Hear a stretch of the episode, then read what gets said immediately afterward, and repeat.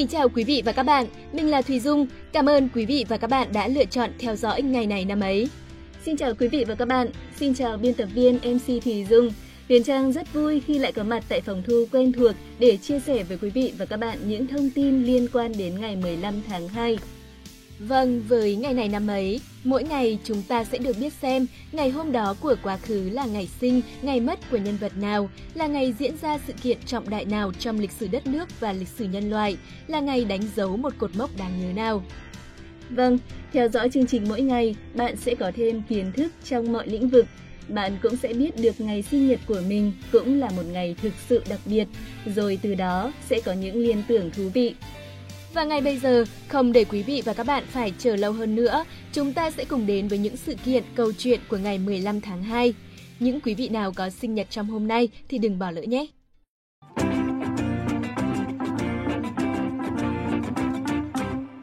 Mở đầu sẽ là những sự kiện tại Việt Nam.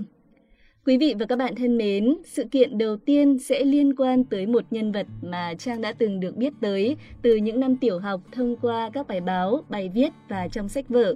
Đó là người anh hùng dân tộc Nùng rất anh dũng, là một trong năm đội viên đầu tiên của đội thiếu niên tiền phong Hồ Chí Minh, anh Kim Đồng. Vâng, và ngày 15 tháng 2 năm 1943 chính là ngày mất của anh. Anh Kim Đồng tên thật là Nông Văn Rèn, rèn tiếng tay nùng có nghĩa là tiền. Một số sách báo đội mũ cho chữ rèn thành chữ rền, tuy nhiên rền không có nghĩa gì cả. Ngoài ra, cái tên rèn còn mang ý nghĩa là đứa con yêu, đứa con quý như tiền bạc vậy. Anh quê ở thôn Nà Mạ, xã Trường Hà, huyện Hà Quảng, tỉnh Cao Bằng. Ngày 15 tháng 5 năm 1941, đội Nhi đồng cứu quốc được thành lập theo quyết định của Đảng với 5 thành viên là Nông Văn Dền, bí danh Kim Đồng, Nông Văn Thàn, bí danh Cao Sơn, Lý Văn Tịnh, bí danh Thanh Minh, Lý Thị Ni, bí danh Thủy Tiên và Lý Thị Sậu, bí danh Thanh Thủy. Anh Nông Văn Dền được bầu làm đội trưởng. Kim Đồng đã cùng đồng đội làm nhiệm vụ giao liên, đưa đón Việt Minh và chuyển thư từ. Tháng 8 năm 1942, Kim Đồng vinh dự được gặp Bác Hồ tại hàng Nộc Én ở trên núi sau làng Mà Mạ. Bác khen ngợi đội trưởng Kim Đồng mưu trí, nhanh nhẹn, dũng cảm, Ngày 15 tháng 2 năm 1943, trong một lần đi liên lạc, khi cán bộ đang có cuộc họp, anh phát hiện có quân Pháp đang tới nơi cư trú của cán bộ. Kim Đồng đã đánh lạc hướng họ để các bạn của mình đưa bộ đội về căn cứ được an toàn. Kim Đồng chạy qua suối, quân Pháp theo không kịp liền nổ súng vào anh. Kim Đồng ngã xuống ngay bên bờ suối Lenin ở Cao Bằng khi vừa tròn 14 tuổi. Tháng 7 năm 1997, Kim Đồng được truy tặng danh hiệu Anh hùng lực lượng vũ trang. Tấm gương hy sinh anh dũng của anh Kim Đồng đã được ghi vào lịch sử của đội thiếu niên tiền phong Hồ Chí Minh. Tên của anh đã được nhiều tỉnh, thành phố đặt cho các trường học, đường phố. Nhiều bài hát, bài thơ cũng được sáng tác dựa trên hình ảnh của anh.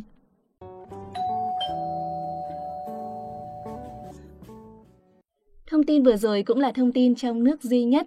Bây giờ xin mời các bạn cùng tới với những sự kiện đáng chú ý trên thế giới.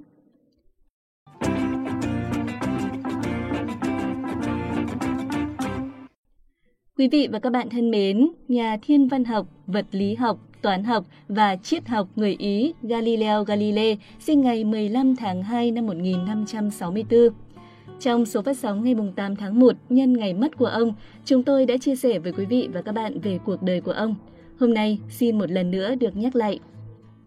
Vâng, Galilei đã được gọi là cha đẻ của quan sát thiên văn học hiện đại, cha đẻ của vật lý hiện đại và cha đẻ của khoa học hiện đại. Ông sinh tại thành phố Pisa, nước Ý. Ông là con cả của gia đình có 6 người con. Bố ông là Vincenzo Galilei, một người chơi đàn lute và cũng là một nhà lý luận âm nhạc nổi tiếng. Ít ai có thể ngờ rằng ban đầu nhà thiên văn Galileo theo học ngành y tại Đại học Pisa. Tuy nhiên tại đây, Galileo bắt đầu quan tâm đến vật lý và toán học. Vì vậy, ông dành nhiều thời gian và tâm huyết nghiên cứu các chủ đề quan tâm. Năm 1589, ông được chỉ định làm giáo sư toán học tại Pisa. Ông làm công việc này trong một thời gian trước khi chuyển sang nghiên cứu khoa học vật lý.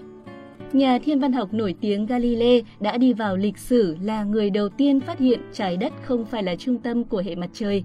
Ông có phát hiện quan trọng này là nhờ vào việc quan sát vị trí của các vì sao.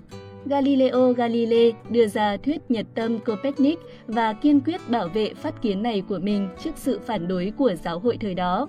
Với quan điểm đó, vào ngày 22 tháng 6 năm 1633, ông bị đưa ra trước tòa án dị giáo để xét xử. Sau quá trình xét xử, Galileo bị phạt tù trung thân, nhưng về sau đổi thành quản thúc tại gia. Một số tác phẩm của ông cũng bị cấm xuất bản. Những năm cuối đời, Galileo bị mù. Cuối cùng, ông qua đời ngày 8 tháng 1 năm 642. Gần nửa thế kỷ sau khi ông qua đời, nhà bác học Isaac Newton trình bày định luật vạn vật hấp dẫn.